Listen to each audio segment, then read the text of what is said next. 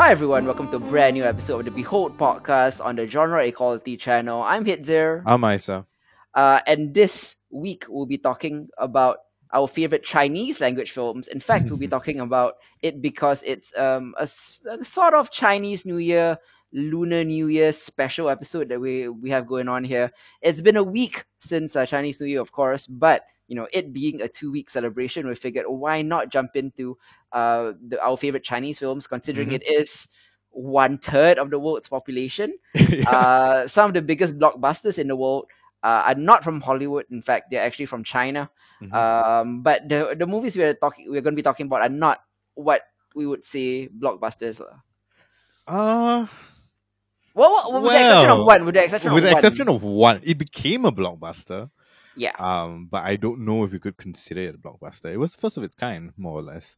Um, Pretty much, yeah. So uh, we'll begin with Wong Kar Wai's magnum opus, shall we say? Uh, um, one of his most uh, beloved films called In the Mood for Love, yep. a ravishingly moody introduction to Wong Kar Wai's very sensual, very visual style, of course, which has since been um, not not say sequel uh, they're, they're thematic sequels in Chungking Express and 2046 you know mm, yeah. uh, but In the Mood for Love was I think uh, his big breakout uh, especially outside of uh, Hong Kong uh, mm-hmm. subsequently we'll be talking about the groundbreaking wuxia epic uh, Ang Lee's Crouching Tiger Hidden Dragon which yep. is um, not of course not the first wuxia uh, ever seen, but it uh, why I say is groundbreaking was because it was the f- Western audiences first introduction to wuxia. Mm-hmm. Uh, you know the, the the wire stunts and the flying and all that. A lot of people had their minds blown.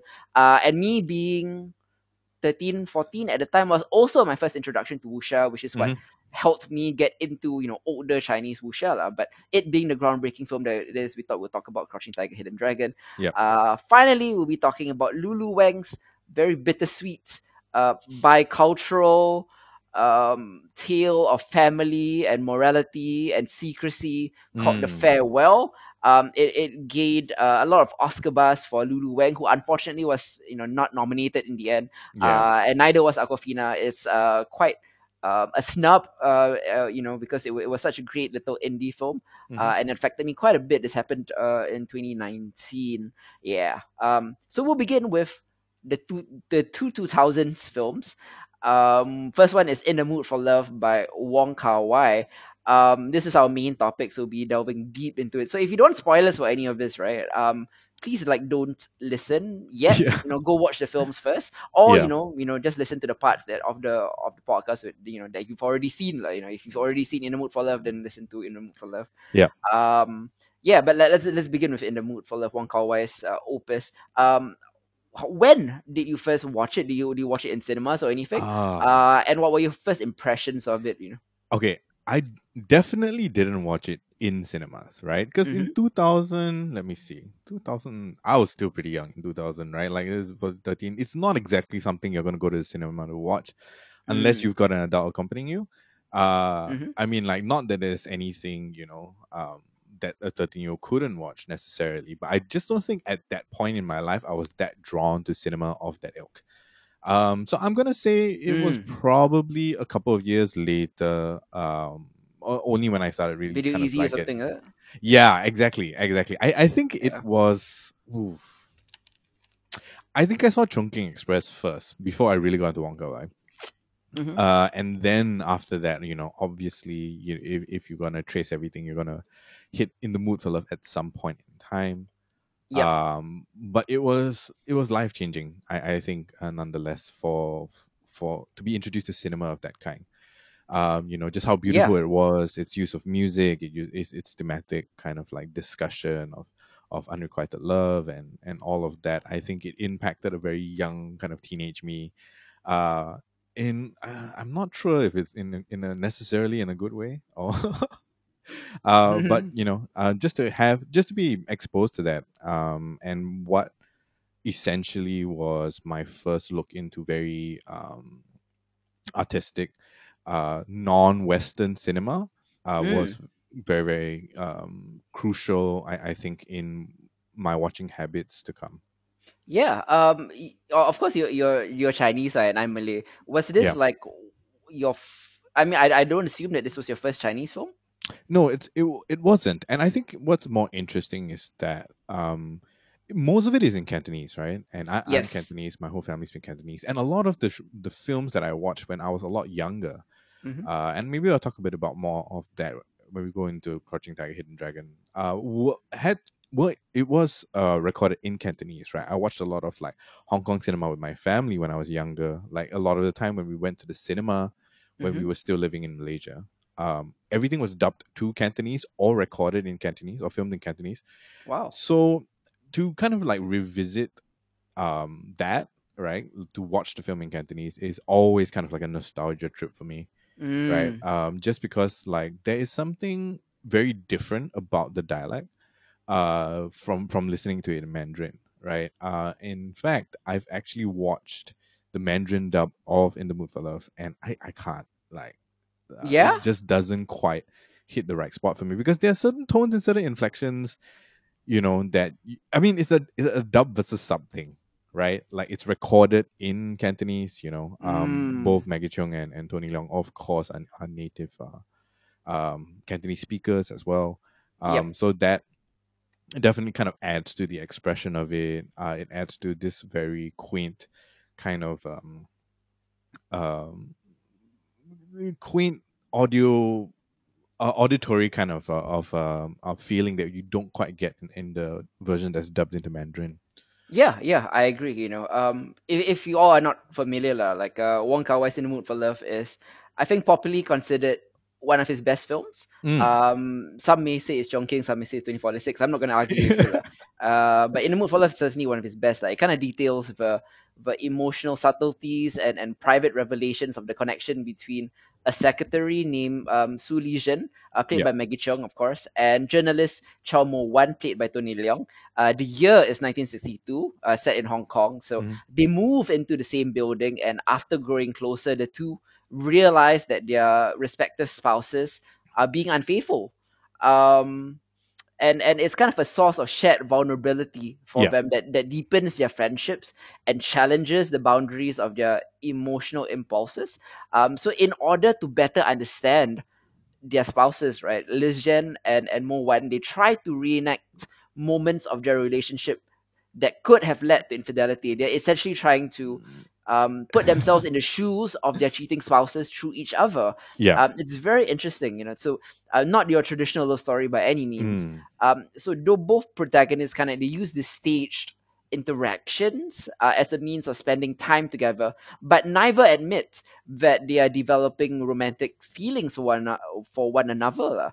Mhm. And and Wong kind of affirms his mastery of of uh, what I would call like cinematic restraint, uh, Mm. with with uh, just by letting it play out through stunning visuals that uh that reflect the quiet tension of the protagonist's uh, relationship. Yeah. Um, and and the most poetic sequences are characterized by by I guess what I'll call absence and sparsity. Mm. Um, you know, he uses the sparsity as a means of promoting uh, suspense, of uh, ex- uh, accentuating emotionality, uh, and subverting traditional Western romantic um, expectations. Yeah. So the two protagonists' connection often manifests in glimpses of furtive smiles or brushed shoulders of of of, of distance uh, instead of closeness. You know. yeah. So like it has this alluring power that lies in its subversion, like, like the audience's inability to distinguish between what is real, what is staged, uh, and what is taking place in their imaginations. Yeah.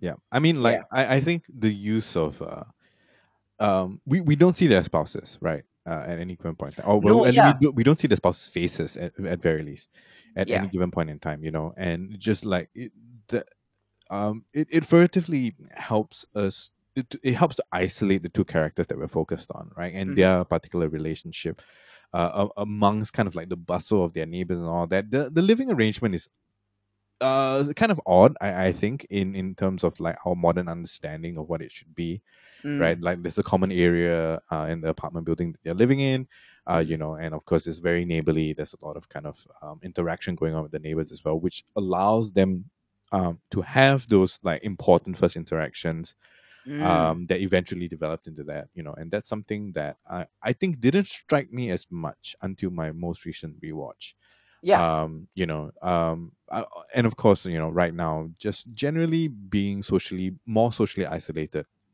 in Mm. the times we're living in, I, I think that's something I took a lot greater note of the fact that um, their romance, so to say, Mm. um, could only take place because it was take, it, it took place in a greater kind of like um, group interaction. Like an Uh, urban kampung or something like that, right? Yeah, exactly. Yeah. Right, and and that uh, it, it is kind of rare, I, I think, these days. Yep. You know, Yep. um, a lot of the time, like even in Singapore, we live you know with so many people around us there are plenty of neighbors that we have but how many how how often do we interact with our neighbors to that degree Mm, yes, yes, a hundred percent. You know, um, I really, really loved how different it was the first time I saw it. I think, Mm. I think when I first watched it, young, I didn't see it in cinemas either. I went to Video Easy. I got, I got, uh, I got a DVD of it, or VCD of it uh, at the time.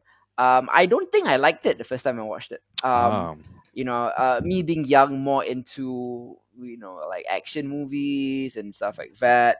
Haven't really gone in the middle of going through my cinephile phase, but there Mhm. is there is like uh, a graduality to it. You know, you start out with like the basic bitch stuff like Tarantino and Hitchcock and stuff like that. You know, um, I was more into plot driven stuff and uh, dialogue driven stuff. You know, uh, and then like you know this is sort of my entry into character driven nuance, which I was Mm. not familiar with. Yeah. Uh, me now, um, I prefer it, you know, to all the other stuff, lah, you know. but yeah I only appreciated it more as I grew older, and I've rewatched this film four or five times since then.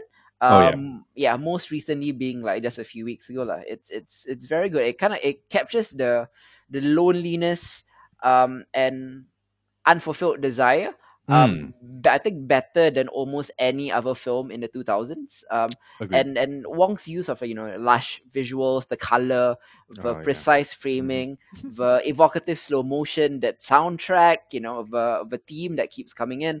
Um, I think it illustrates both the the beauty of unexpectedly falling in love, uh, and the fractured feeling of knowing that um it can never be consummated. Yeah. Uh, not because it it's not physically impo- it's not it's not because it's physically impossible, but Yeah. because they don't want it, lah. You know, they Mhm. don't want to be a, um a part of the plot of the film is that they don't want to sink to the, the levels of their spouses, right? yeah yeah So, Ma- yeah. maggie cheung makes a, a a pretty impassioned kind of plea right Mhm. let's not be like them um you know uh yeah i mean like well there's so much to say about like what's beautiful about in the mood for love um i want to talk a bit about the mu- use of music right Yeah, um the yeah. main theme which is used as a refrain again and again and again and Mhm. i do rem- i do vaguely remember i think th- the first time that i saw it when i when i first rented the video from vcd from video easy i Mhm. got a little annoyed right like because it you know it keeps coming back keeps coming back uh, in kind of like different scenes and different sequences i Mhm. think much like you it was only uh later on upon repeated watchings that i kind of understood what he was going for uh in, Mhm. in that particular musical choice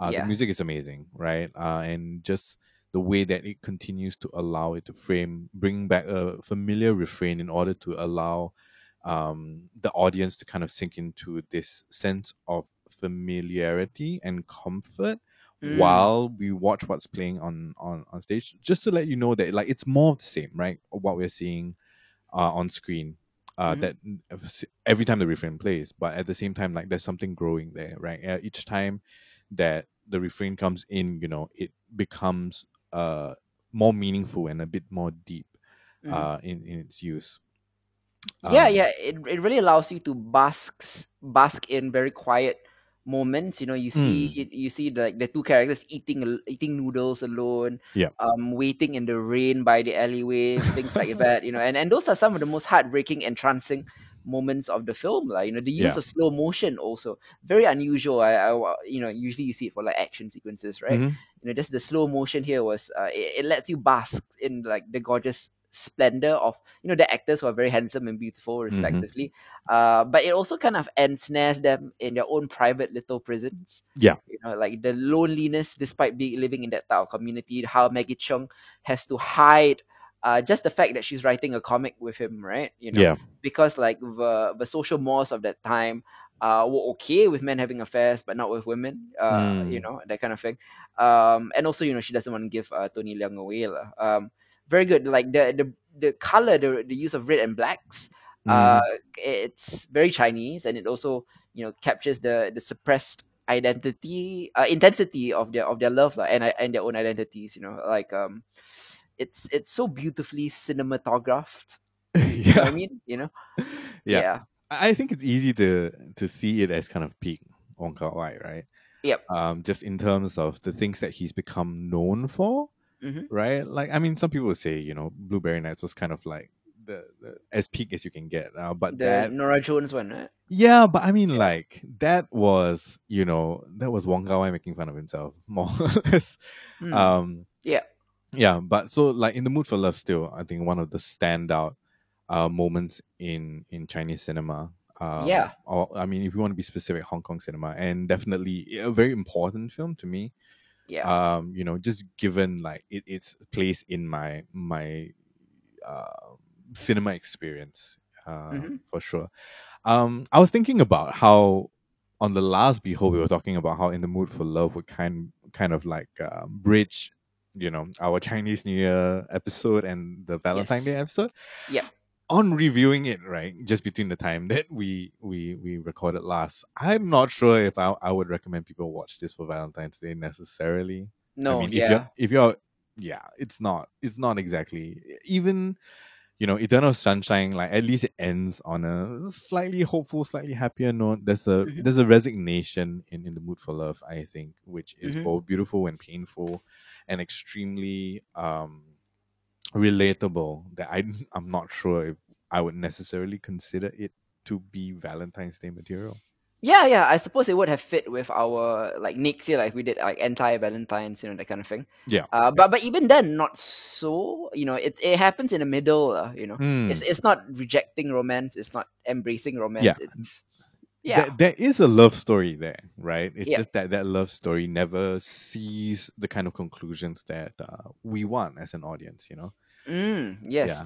Um, when you were younger and you watched it, right? What was your opinion on the pacing of the film? I now love it, but I hated it back then. Uh, I found it very difficult to to get used to. I think. Yeah. Um, I it it was only. mm, I I think I only realized why that the pacing was intentional, right? As as like a young teen kind of watching it, in the moments when the slow mo were used, right? Because Mhm. it's so exaggerated. I think in particular it was um, it's the scene where he's sitting in the office like writing and smoking, right? Oh yeah, yeah. yeah, and, and all the smoke kind of rises into the the ceiling lamp and all of that, and they intentionally kind of like slow that down for effect. Mhm. You know, uh, then I kind of okay, okay, so this is a like specific artistic choice. I may not necessarily be used to it. I'm Mhm. gonna give it a shot, right? Yeah. Uh, but much like the use of, of of musical refrain, you know, it was something that I uh got used to Mm. um instead of something that I immediately enjoyed. Like this isn't easy viewing necessarily, right? If you are used to this kind of like uh, auteur cinema, right?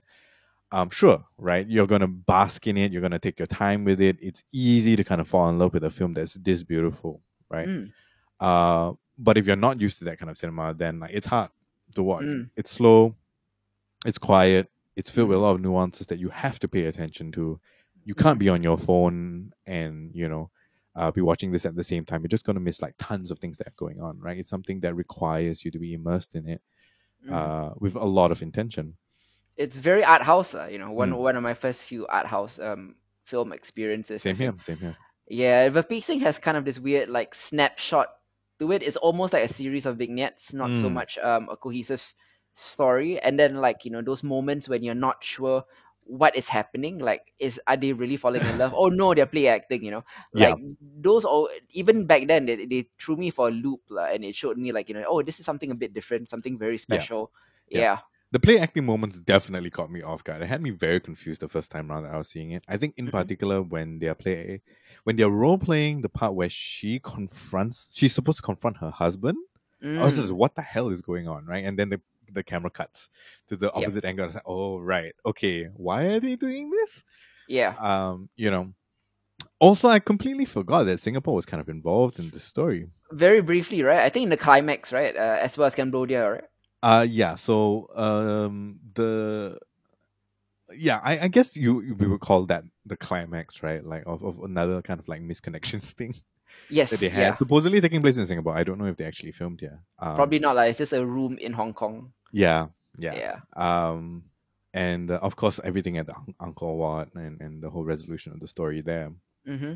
uh I've always found it strange because the story that he he brings up right while he's having uh, noodles with with uh, Ping Mm. is that you you speak into a tree, right? You shout into a tree, Mm, um, but he decides to speak into a hole at the Angkor Wat, you know, Yep. which always struck me as like very strange. Yeah. Um, the significance of that and why exactly he chose to do that. Yeah. Um, but you know, yeah, he, he he's a he's a romantic soul. I'm guessing you know that uh, any Mm. poetry wasn't enough.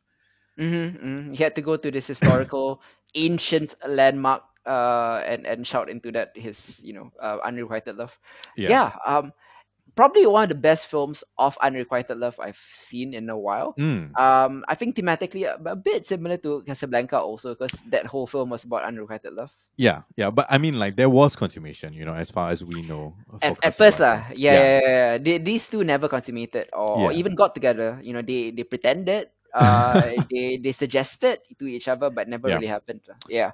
it was uh it was kind of interesting for me um especially this most recent um rewatch uh kind of realized like how much this reminded me of age of innocence not not, Oh. not necessarily the the movie itself like i was thinking more of the actual novel Mhm. um you know because there are a lot of like these moments like kind of these misconnection moments between uh, i can't remember the names of the characters but there's this one Hmm. particular scene where she's standing at the fireplace and then he decides in his goodbye he doesn't say anything but only kisses the tip of her scarf right that's hanging Mm. by her back you know Mm. and i for some reason that kind of came to mind i think uh in that particular moment when when um he he finds the cigarette butt in his Mhm. room right in his ashtray or with lipstick on it and i was just like huh okay Yeah. that's actually not too far like thematically um age of innocence and in the mood for love not something that i occurred to me before Mm.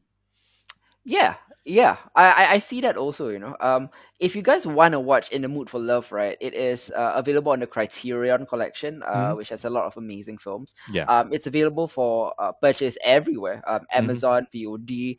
Um, if you wanna stream it, I'm sure I'm sure it's available on Amazon. Yep. Uh, it's not available on Netflix, right? As far as I know.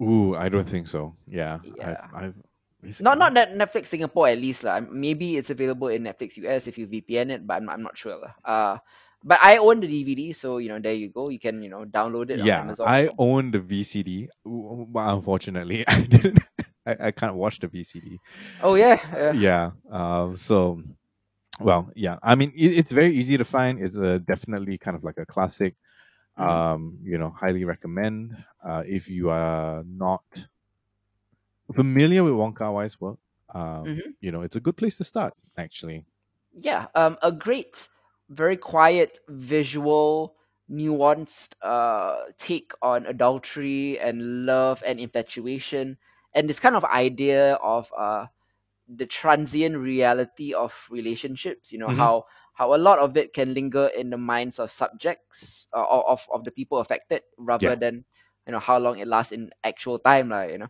um yeah it's it's one of the most uh perfect Wong Kar Wai movies I've ever seen. oh yeah uh, sure. yeah, uh, definitely hi- highly recommended. And next up, we'll be talking about Ang Lee's wuxia epic, Crouching Tiger, Hidden Dragon, uh, which also coincidentally came out in the same year as In the Mood for Love, back in 2000.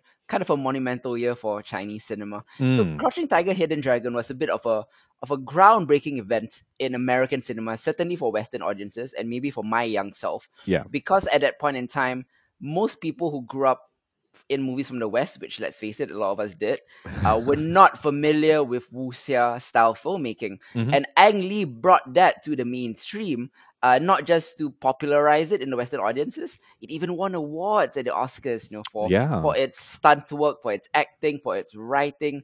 Uh, such a stellar achievement Mhm. uh, by Ang Lee. Um, you picked Crouching Tiger, Hidden Dragon as one of your favorite Chinese films of all time. Tell us why. Um, I mean, there were a couple of films that I wanted to kind of pick out, right? And and like wuxia is a big part of Chinese cinema.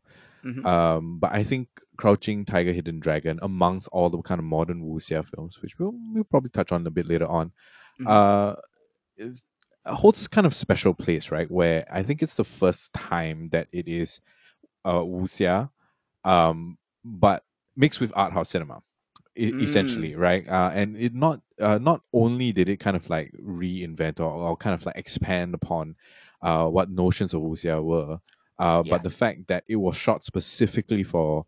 I mean, not shot specifically for, but with Western audiences in mind, right? Like they wanted to kind of introduce the epic sagas of wuxia to an a Western audience, and for it to come from Ang Lee of all people, because up till Mm. that point, he hadn't really uh, explored that particular um, uh, slice of genre.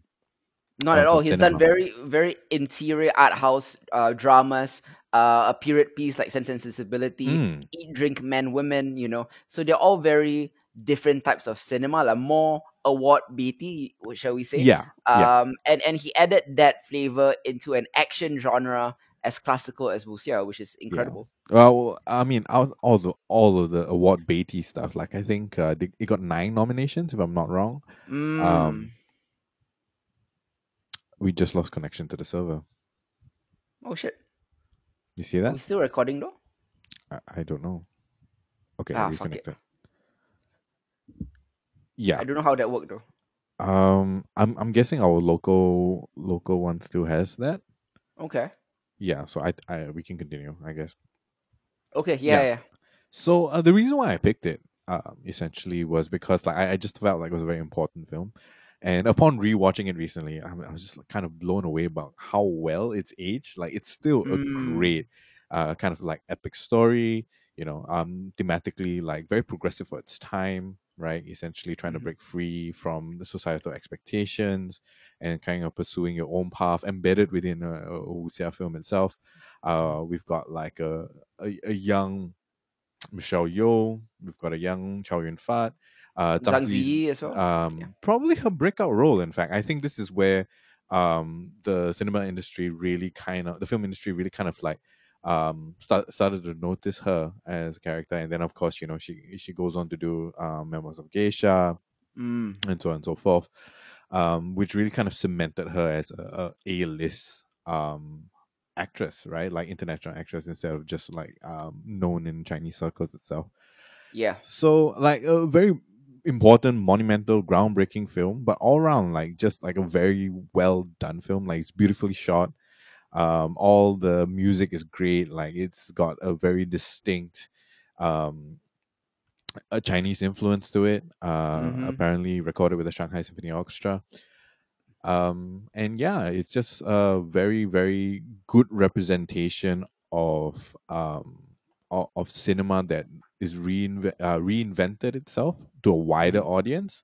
Uh, and for me, like it was just one of those things that um, when it came out in 2000, I remember going to watch it specifically.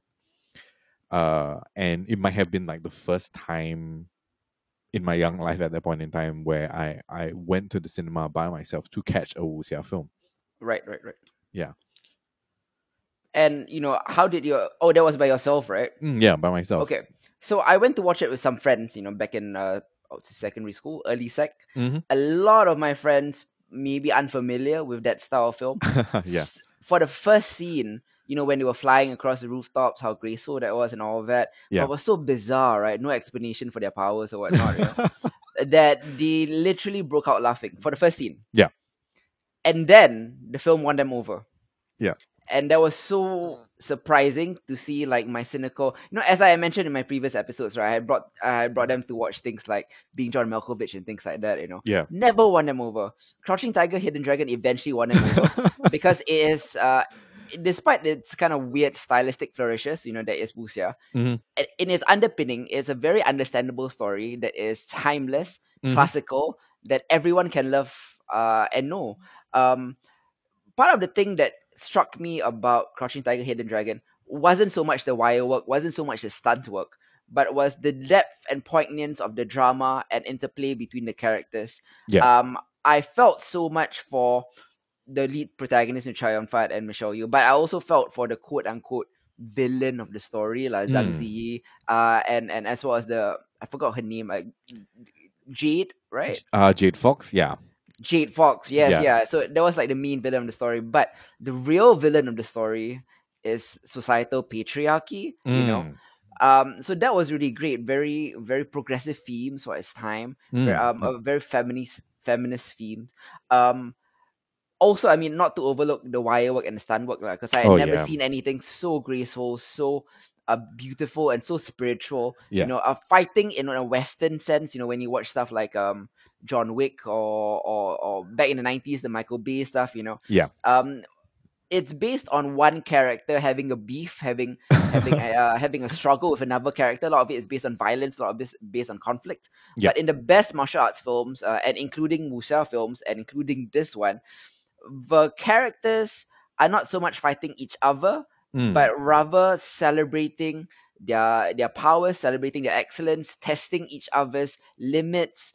Um, you know, uh, trying to transcend space, gravity, the limitations of the mind, the Mhm. fears of the fears of the mind, and, and and the limitations of the body.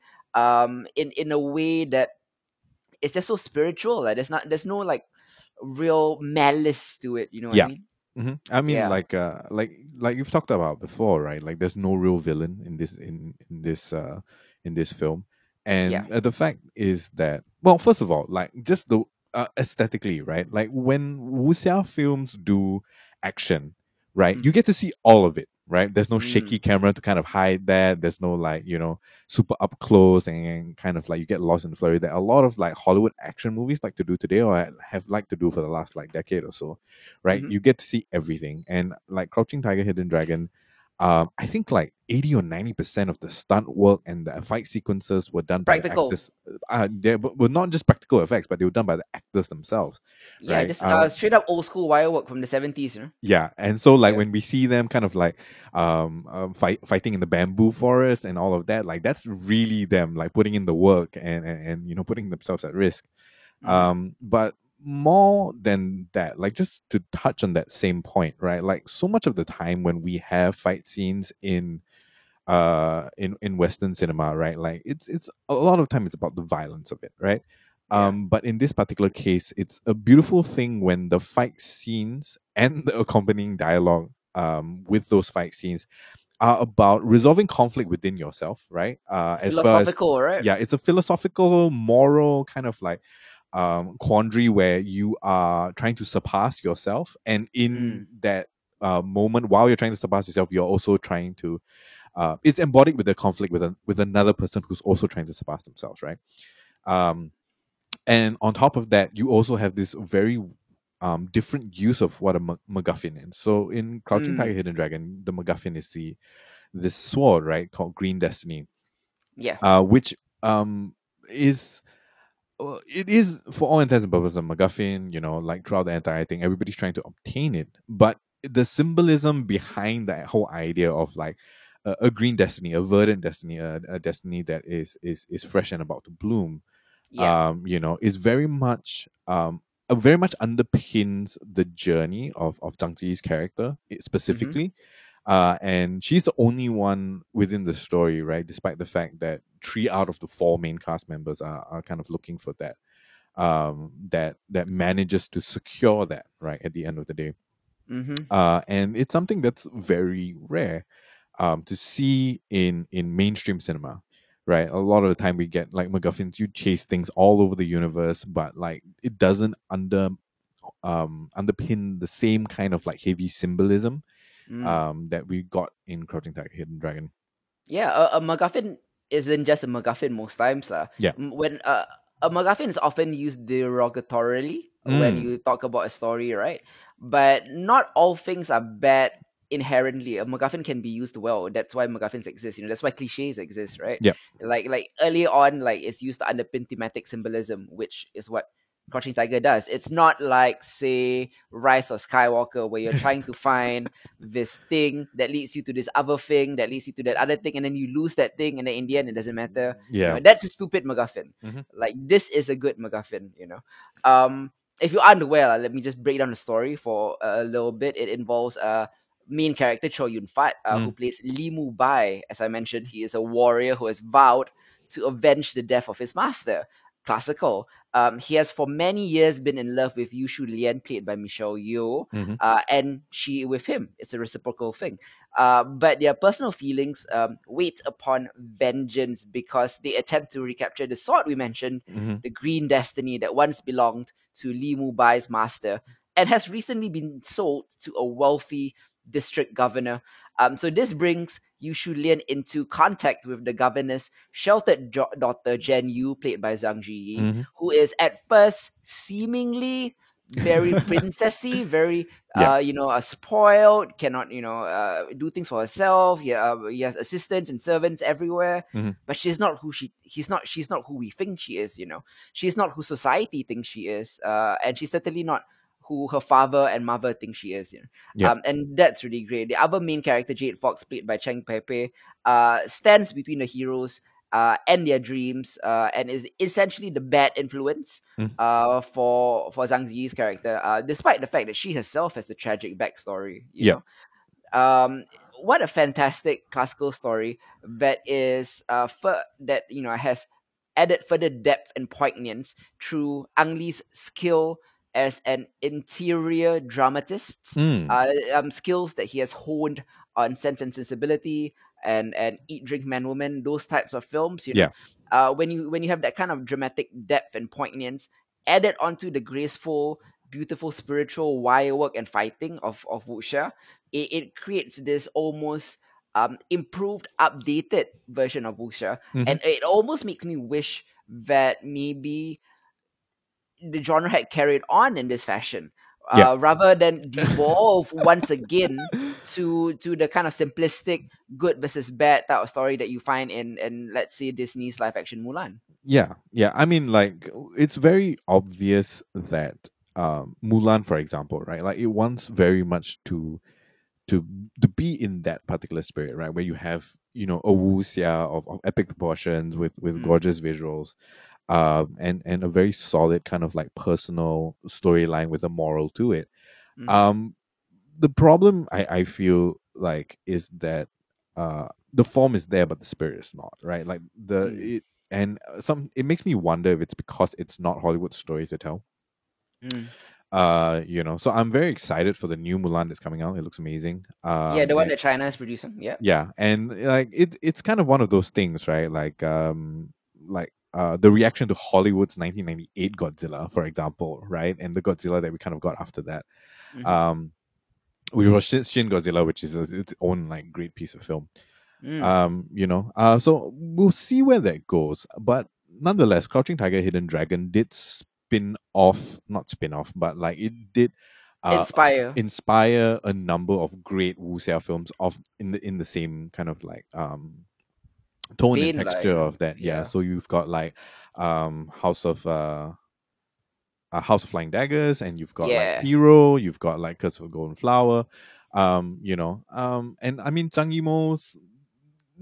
I think Curse of the Golden Flower was the point in which where it kind of departed from that, right? Like uh, kind of shedding the whole idea like okay look we want to keep the art house look of it it's going to be beautiful but we want like it to be epic it doesn't necessarily need to have the kind of drama that um uh, house of uh, flying daggers or, or hero had necessarily mm-hmm. you know and then so like crouching tiger hidden dragon among all the wuxia that i was thinking about talking uh for us to kind of like watch and talk about um, has a special place, right? Just because it's a unique combination of things that yeah. uh, would have spun a legacy uh, of like art house wuxia, um, mm-hmm. but it kind of like took a very different turn, right? A couple, a, a couple of iterations of that that genre mm-hmm. later, yeah. which is a bit sad, you know. And I don't think we've had anything even remotely close no man. Could that? you imagine this alternate universe? You know, like we cu- we exist currently in this universe where where there is this thing suddenly that's popped up because of A24 called art house horror. Right? Yeah, yeah. You know, can you imagine like there's this like because of Crouching Tiger, there's this slew of art house wuxia that came out in the early 2000s. I would have been so happy. Yeah, that didn't ha- that didn't happen. Sadly. Yeah, that didn't happen. I mean, like we got a very um I think at the point in time when when when Zhang Yun was was getting really big, right, with the stuff that he was doing, Mm. um, it kind of split off into two very different um camps, right? Like we got a whole slew of martial artists stuff, not necessarily wuxia per se, right? No, so we got in, like in the tradition of martial arts. uh, yeah, Yeah, Ip Man. Yep. So Ip Man is a good um um it's a good kind of like example of that. And then we had uh the Masters, I think. hmm Um uh, which which of course like that's like art house to the nth degree. Yeah. Um, but not really wuxia as we we traditionally understand it you Mhm. know so that just kind of even uh, cements crouching Tiger, hidden dragon as a very unique piece of film uh, Mhm. in film history uh, and um, part of the reason why i chose it right not just for it being groundbreaking it being seminal and monumental and that um, and kind of like affecting the history of cinema although not necessarily in the way that you and i would necessarily want Mhm. um, that to go uh, but still important nonetheless Yeah, I mean, a lot of credit has to go to the actors themselves uh, because Hmm. not many actors can perform the physical stunt work that is required here. yeah Uh, and look, you know, great doing it while Mm. delivering really emotive pieces of dialogue, you know, anime style in the middle of it, you know. Um, Chow Yun Fat and Michelle Yeoh were great martial arts stars and they've spun off again, you know, after this to become Mhm. even bigger martial arts stars, you know. yeah Uh, as you mentioned, this was Zhang Ziyi's breakout role. Um, it launched the careers of many people. Uh, but one person in particular has to be given uh, credit is uh, Yuen Woo-ping, you know, who, Yeah. who is the choreographer of, of Crouching Tiger, Hidden Dragon, uh, who also made it big just the previous year. He's done many other things, but he made it really big by choreographing The Matrix. Yeah. Uh, which brings me to my point. I think two particular movies opened up Western palettes Mm-hmm. to Crouching Tiger, Hidden Dragon. Number one was The Matrix, which tonally and thematically dissimilar to Crouching Tiger, Hidden Dragon. But Mhm. there were certain elements of the fights, you know, how poetic it was, how stylized it was, you know, how graceful it was. Admittedly explained through, you know, the VR uh, um, uh, you know, thing of it.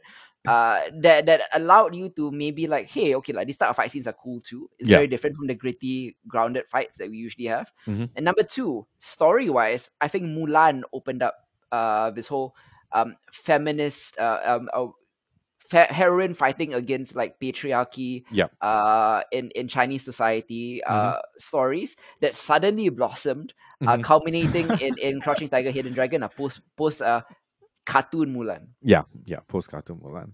Uh, yeah, for sure. I mean, like, if you think about it, you know, um, the, um, okay, so the the the whole title itself, right, right, uh, Crouching Tiger, Hidden Dragon. Um, there are multiple layers of meaning to it, but Mhm. the easiest one to kind of understand that that uh, no matter where you go, there are hidden masters, right, hidden in plain sight. Yeah. Uh, and in this particular case, the hidden masters here, are the two two main women of the uh, of the story, right? Mm. Um, who, for all intents and purposes, are unseen by society. At the end of the day, they're only recognized by the immediate um, people whose lives they've impacted, right? Yep. And recognized by other masters only later on when they're discovered. Uh, But Mm. they in no way have the same kind of uh, recognition or the Mm. same kind of respect that someone like Li Mu Bai carries, right? Mm. Simply because they're women.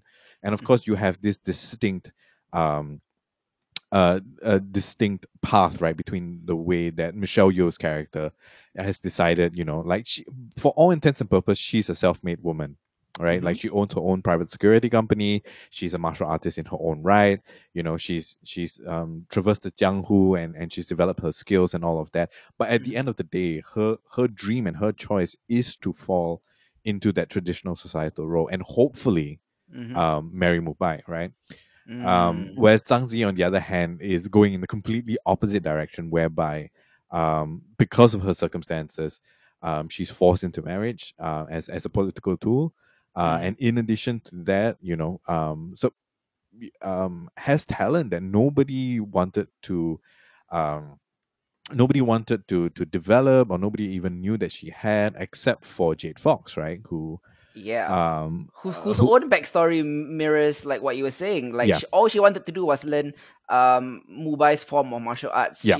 She, she wasn't allowed into the school. No girls allowed. It said on on on the front. You know. Uh, and that's why she turned bad. If only Yeah. they had been more inclusive, right? Yeah, exactly. Right. So Yeah. like it's a very interesting kind of like in the uh, in 2000, right? Like Mm. for some, something like that to come out of Chinese cinema, Yeah. Um, not that we have not like had you know not that there are any there's any lack of Chinese hero wins in Chinese literature or in Chinese cinema for that matter, right? Yeah. For but for them to put that out there and for that Mhm. to reach Western shores is Yeah. really quite something. Yeah, you know, for a movie about societal repression, about characters resolutely sacrificing their own happiness and their own romantic love, uh, to fulfill a set of societal expectations that maybe they don't want for themselves. Yeah. Uh, it, it it's kind of similar to the next movie we're talking about, about you know the the whole modernity versus tradition kind of Mhm. vibe. You know, Mhm. do you rebel against it? How do you improve upon tradition? Should you improve upon tradi- tradition? Yeah. Those kinds of questions are really unusual for a movie Mhm. of of of this ilk. Um, love also the uh, the romance between Chow Yun Fat and and Michelle Oh Yeoh. man, heartbreaking. Such a understated, unrequited love. Very well done. Uh, you know, a bit similar to In the Mood for Love as well. yeah. Uh, if you know they had swords. Um, yeah, th- this this movie like really finds a lot of like you know this kind of fluid expressiveness and a sense of florid and formal beauty Mhm. in both the dramatic scenes and in both the fight scenes. Yeah. The fight scenes are without a doubt what what the fight scenes reminded me of, right? I, I was a big musicals fan at this time. Mm, okay. Um, okay. This these these fight scenes um represent uh, or at least express emotion and story Mhm. and theme in the way that song and dance numbers uh do in in musicals. Yeah. Like to me, the, these fight scenes are more song and dance numbers than they are traditional Western style fight scenes, lah. Mhm. Uh, and, and they're so ambitious and intricate and beautiful that it really blew my mind. You know, even even going back to the old wuxia, I guess perhaps they didn't have the technology at the time, or Yeah. stuff like that. You know, this is definitely the best looking wuxia out there, yeah, for sure. I mean, like, uh, I- think at that point in time, you know, there was there was a couple of like advancements in terms of like uh, um cinema technology, right? That was Mhm. uh, allowed them to to do things that um weren't there before, you know. And of course, uh, but surprisingly, 17 million was how much they spent on the on the movie itself, right? Yep. Uh, and it did very very well at the box office. Um, Mhm. upon opening. Uh, but even then, right, well shot, well choreographed. Um, it does not have the same scale of epicness as some of the uh, modern wuxia that followed it had, uh, with like the giant kind of like cast of thousands of extras and things like that. Uh, Yeah. But still, like for the story and for what it was trying to say and trying to tell, Mhm. right? Um, so well done. it is it sacrifices the epic scale of war that you Mm. frequently see in in uh, wuxia films Yeah. to add in Ang Lee's Jane Austen-ish flavor of interior drama. Yeah. Uh, so I would much rather sacrifice scale in favor of character um character intimacy. Yeah. Yeah, I would much rather have character intimacy than that. Mm-hmm, for sure, for sure. Yeah. And I think like we get we get like tons of it, right? Like, and that's something that's a bit lacking in say Hero or in Curse of the Golden Flower. Mhm. Um, you do get some of that in in House of Flying Daggers, um, since it's a romance masquerading as a wuxia. Um, Yeah. But yeah, like it's it's. I mean, again, it's just a unique um piece of film history, right? Yeah, uh, yeah. in terms of what it the, the proposition that it made um to its audiences for at, at its time and even like, what 20 years later we're still you know wowed by um the the the craft of it the art of it Yeah, dude, it it looks better than a 2020 movie, you know, you know, like Mulan, right? yeah um lee i think he just he wasn't just trying to mimic or ape uh old an old genre Mm, he was trying to show new audiences how effective this type of story can be Mm-hmm. if you devote the proper budget and the level of craft to it Yeah. like this story this type of storytelling is not outdated by any means it Mhm. still can be done you know Yeah. it's just that you know uh, people since crouching tiger hidden dragon haven't done it this well but that doesn't mean that the genre is outdated Yeah. the, the genre is is fit for a reboot and i hope one comes soon yeah yeah i mean fingers crossed um the new chinese mulan that's coming out i, I hate having to say that but yeah Mhm. um you know it, it it hits the same kind of highs for that right like that, i feel like there's a lot of pride at stake uh Mhm. for that and um i'm i'm not sure if we'll get the same kind of interior drama i mean obviously ang lee is not not on the project Mm. uh, but you know, hopefully we get something closer to that than we Yeah, got with the Disney one. I mean, Ang, Ang, I, I'm, I'm not saying that Ang Lee is the perfect filmmaker, but he was the perfect filmmaker for this. Mhm. Um, there were instances in his career where he tries to inject that kind of interior drama into other things that didn't work out. I'm talking about the Hulk. Uh, If you guys remember this, you know, Yeah. uh, it, it was just this like three-hour Shakespearean exercise, and the Hulk shows up for like two minutes in the movie. Um, it was it was bizarre, lah, but okay, lah. You know, that It's- one misstep. lah. it's still considered canon, isn't it? Yeah, Yeah, because, Ang Lee's Hulk is uh, considered canon um to the MCU. correct. You know, Ang Lee's Hulk became Edward Norton Hulk, became Mark Ruffalo Hulk. Yeah. Oh my goodness, that, that's kind of crazy. I mean, like we don't, uh, with everything that that all uh, all the other projects that he's done, right? Like this is the only Wuxia one that he's done, and Yeah. of course. After Hulk, thankfully he came back with Brokeback Mountain, which is um like we discussed the last episode, one of the great uh romance romance movies. Tragedies, Um, yeah. yeah. Um, Lust, Caution as well. You know, Lust, Caution, also like incredible, incredible film, extremely difficult to watch. Um, yeah, yeah.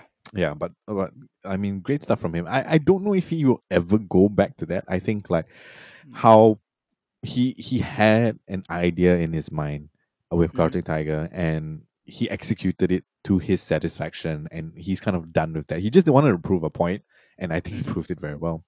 He did. You know, it's it's a glorious movie that is both unabashedly escapist, Mm-hmm. but also shockingly thematically relevant. Yeah. and surprisingly touching all at the same time. Mm. It has it has the dramatic heft of an Oscar drama, which it did because it was nominated for Best Picture Yeah. in the dramatic category, and it also has the style and the flair and the grace of all the old classic wuxias. You know, Yeah. perfect blend of tradition uh, and Western dramatic influences. Mhm. Uh, probably the height. Uh, the last great wuxia movie that we've seen. Uh, hopefully, we'll have more to come. Yeah. Uh, next up, you know, speaking of art house films, this was of course, an art house film. It didn't pretend to be otherwise. I'm going to be talking about Lulu Wang's beautiful and bittersweet bicultural tale of family, tradition, and mortality, uh, based on a true lie slash true story. This thing really happened to Lulu Wang. So it stars actor slash rapper Awkwafina as Billy, uh, a young Chinese American woman who is distraught to find out that her beloved grandmother, uh, played by Zhao Shuzhen, Mhm. has been diagnosed with terminal cancer. Um, so, in keeping with traditional Chinese beliefs uh, over in China, the family chooses not to tell Nai Nai. You know, the, it's a a Mandarin term for grandma, like, an Yeah. affectionate term. So they choose not to tell Nai Nai that she only has months to live. Um, so they want to spare her the emotional burden. Um, it's a decision that Billy vehemently uh, disagrees with. Um, so instead, the family arranges a wedding for Billy's cousin as a pretext for every one of their family to return home to Changchun, China, to visit Nai Nai for one last Mhm. time. Um, bizarre, a fake wedding or fake slash real wedding, uh, so that they can say goodbye to a grandma who doesn't know she's dying. Mhm. So in, in lesser hands, a story like this, I felt could have been an overwrought drama full of sappy sentimentality, very cry festy, you know. Yeah. Or it could have been a zany comedy, you know. Oh, let's not tell grandma how close will grandma find out, you know, that kind of thing. Um, you know, they will focus on cultural differences and they make fun of that, that kind of stuff. Thankfully, it's not. The farewell is subtle, it is sensitive, it's sharply observed, it is buoyed by organic humor and tons of empathy that enlightens us to both sides of the conflict without being didactic about which side is right. The farewell mines kind of this universal resonance from a culturally specific uh, deception uh, because it is so grounded in truth. Ironically, you know, it's it's it's uh, tagline based on an actual lie. Yeah. Uh, the reason this film feels so deeply personal and authentic is because of its autobiographical nature. You know, if you, if you want to find out the real story behind this, Mhm. I urge you to go look up uh, the 2016 story that Lulu Wang did for NPR on their show This American Life. Mhm. You know, uh, it details the real life story of this. Like, uh, it was really her grandma who fell sick, had cancer. It was really her family who told her not to tell them. You know, so this this was kind of a, a loose adaptation of what happened to her in real life. Yeah. Um, beautiful. The, and the beauty of Farewell is that it's not a movie about how Billy slash Lulu Wang Yeah. is right and the old ways are wrong. It is is beautiful because you can see both sides of it, and it's a loving sketch of a family that carefully depicts each relative's thinking, Mhm. so you understand where everyone is coming from. You know, like Yeah. a lie is a lie, but this is a good lie and a well-meaning one, a Mm. well well-meaningful one, lah. Yeah, Yeah, for sure. I mean, like, I'm so impressed with Awkwafina. yeah, uh, in kind of like her first dramatic role, um, as far as I know, right? Like, Mm. I honestly, uh, okay, when you told me Aqua, uh, when I checked it out and I saw Awkwafina was like, I was like, okay, this is like it's gonna be like a straight up kind of zany comedy thing, right? Mm. Um, but like so much depth from her, so much uh, great breadth of of of um, ex- expression and nuances, uh, something that um you know her face is so expressive and it's something that they, they make fun of in the in the movie itself right her mother Mhm. constantly chides her for not being able to hide her emotions but so much of those facial expressions carry the quiet moments of the movie Yeah. um you know you can see a lot of like interior drama going on while she's listening to her relatives explain their point of view and, and where they're coming from and the stance that they're taking you know Mhm. and it's incredible how how how balanced it is right like it's so easy i think not uh having not watched the movie yet to think yeah of course you know like billy's right right you need to tell that um Yeah. but to hear such reasonable arguments from both Mhm. sides um in, in a very fair and balanced way right and and uh, really adds to um the movie does the work you know Mm. it it really makes sure that uh, you understand that it's not as simple as like you know uh, it's a eastern or western or a cultural kind of opinion whether or not um, something of this importance should be kept a secret right Mhm. like there's a lot more of it than that and i think Mhm. the movie does a very very good job of laying all that out for the audience Yeah. um and that uh, that just makes the way that the movie plays out feel very well earned and very satisfying Yeah, it really made me think, you know, like um I I know this is not sci-fi lah. Like Star Trek always made me think about how morality is shaped, you know, Mhm. how culture and societal norms shape morality and how morality can be different depending on the cultural norms of wherever you visit, you know.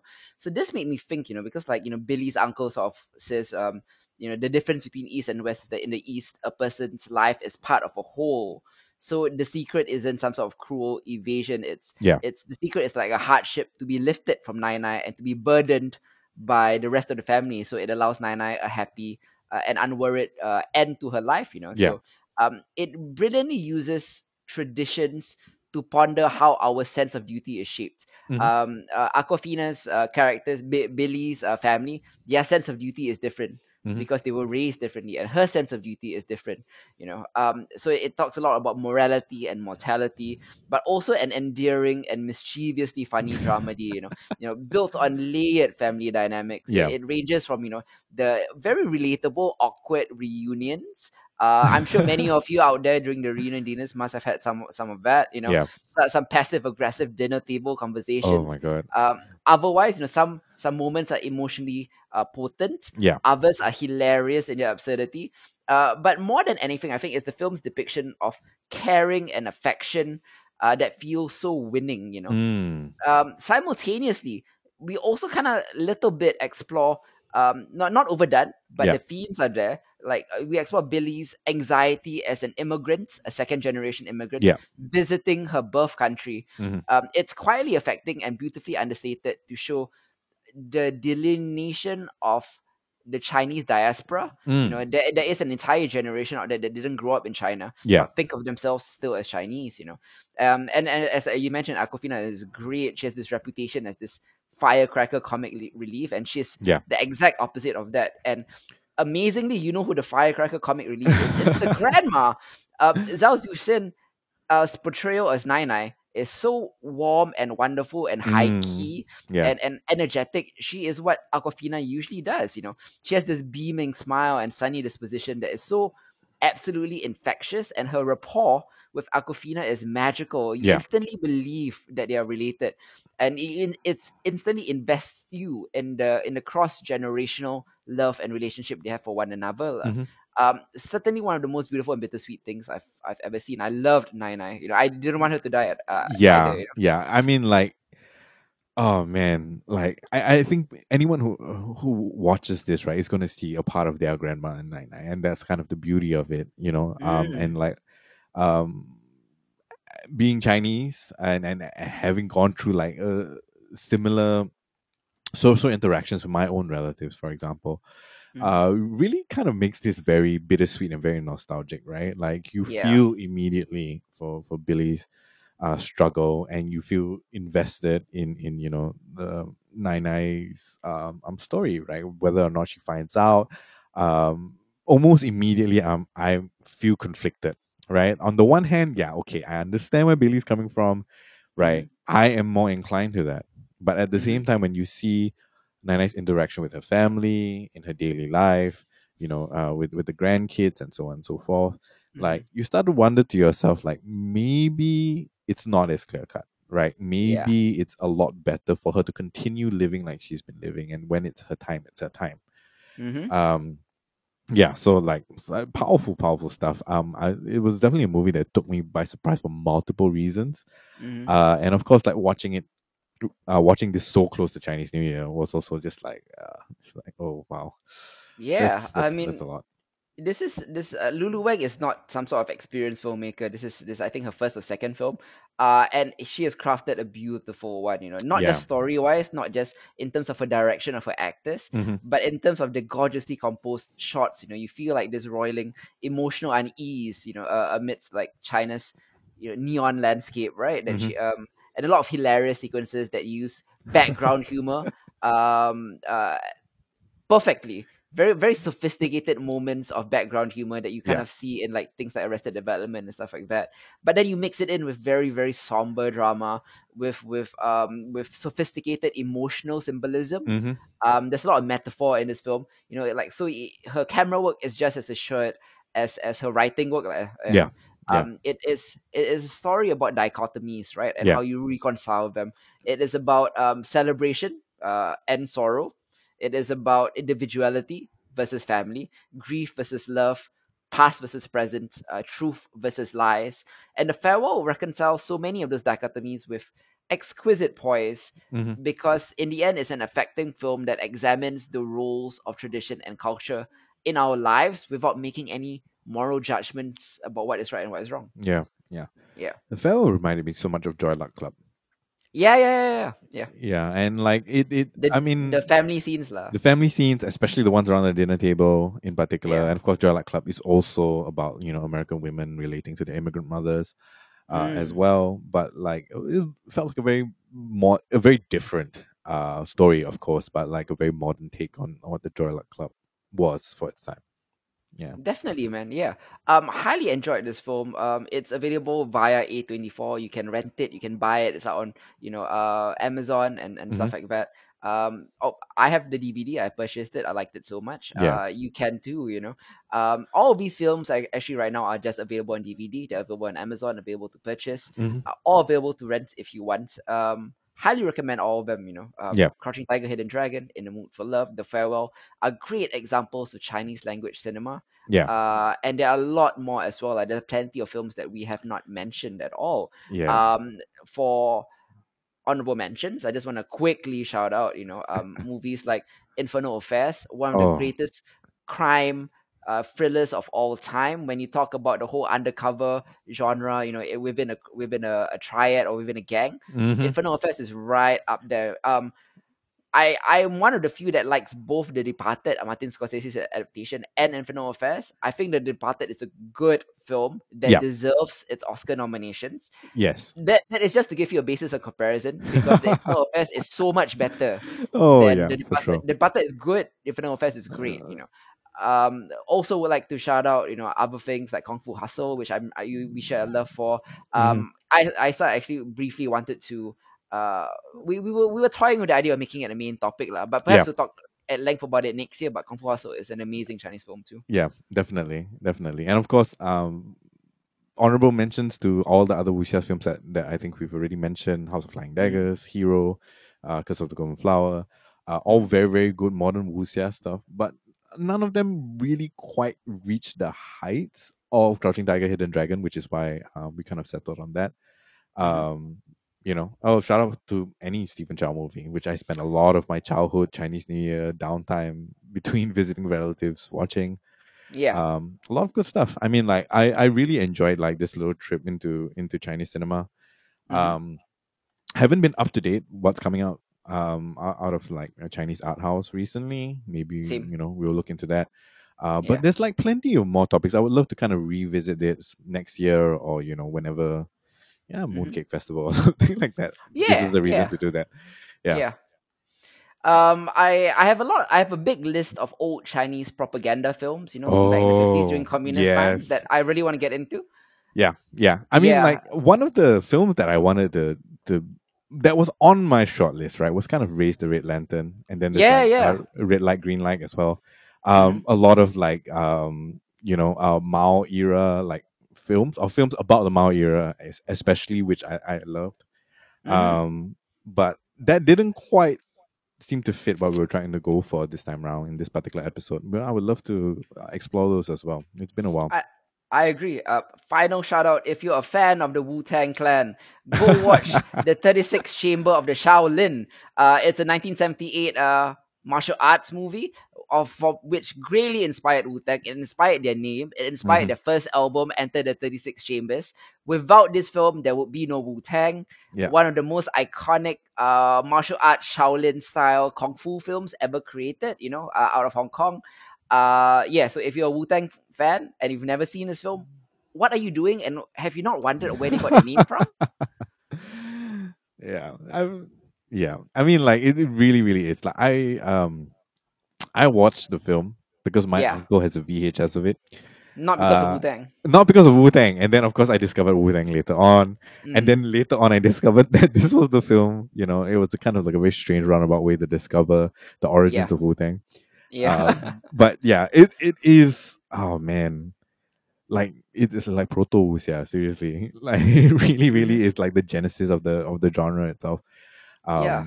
but 1972 right yeah. 1978. Yeah, it's Yeah, proto a lot of things. It's it's proto like the Shaolin kung fu genre. oh yeah yeah you know, Mhm. it's it's kind of the it stands at like this this grandfather branch nexus where a lot of like the classical uh Chinese genres come come from, especially the martial arts genre. yeah yeah for sure for sure. Yeah, um, a lot of this film was um, I wouldn't say parodied, homaged in in Kill Bill also. Mm, Yeah, yeah yeah yeah. So please go check those out.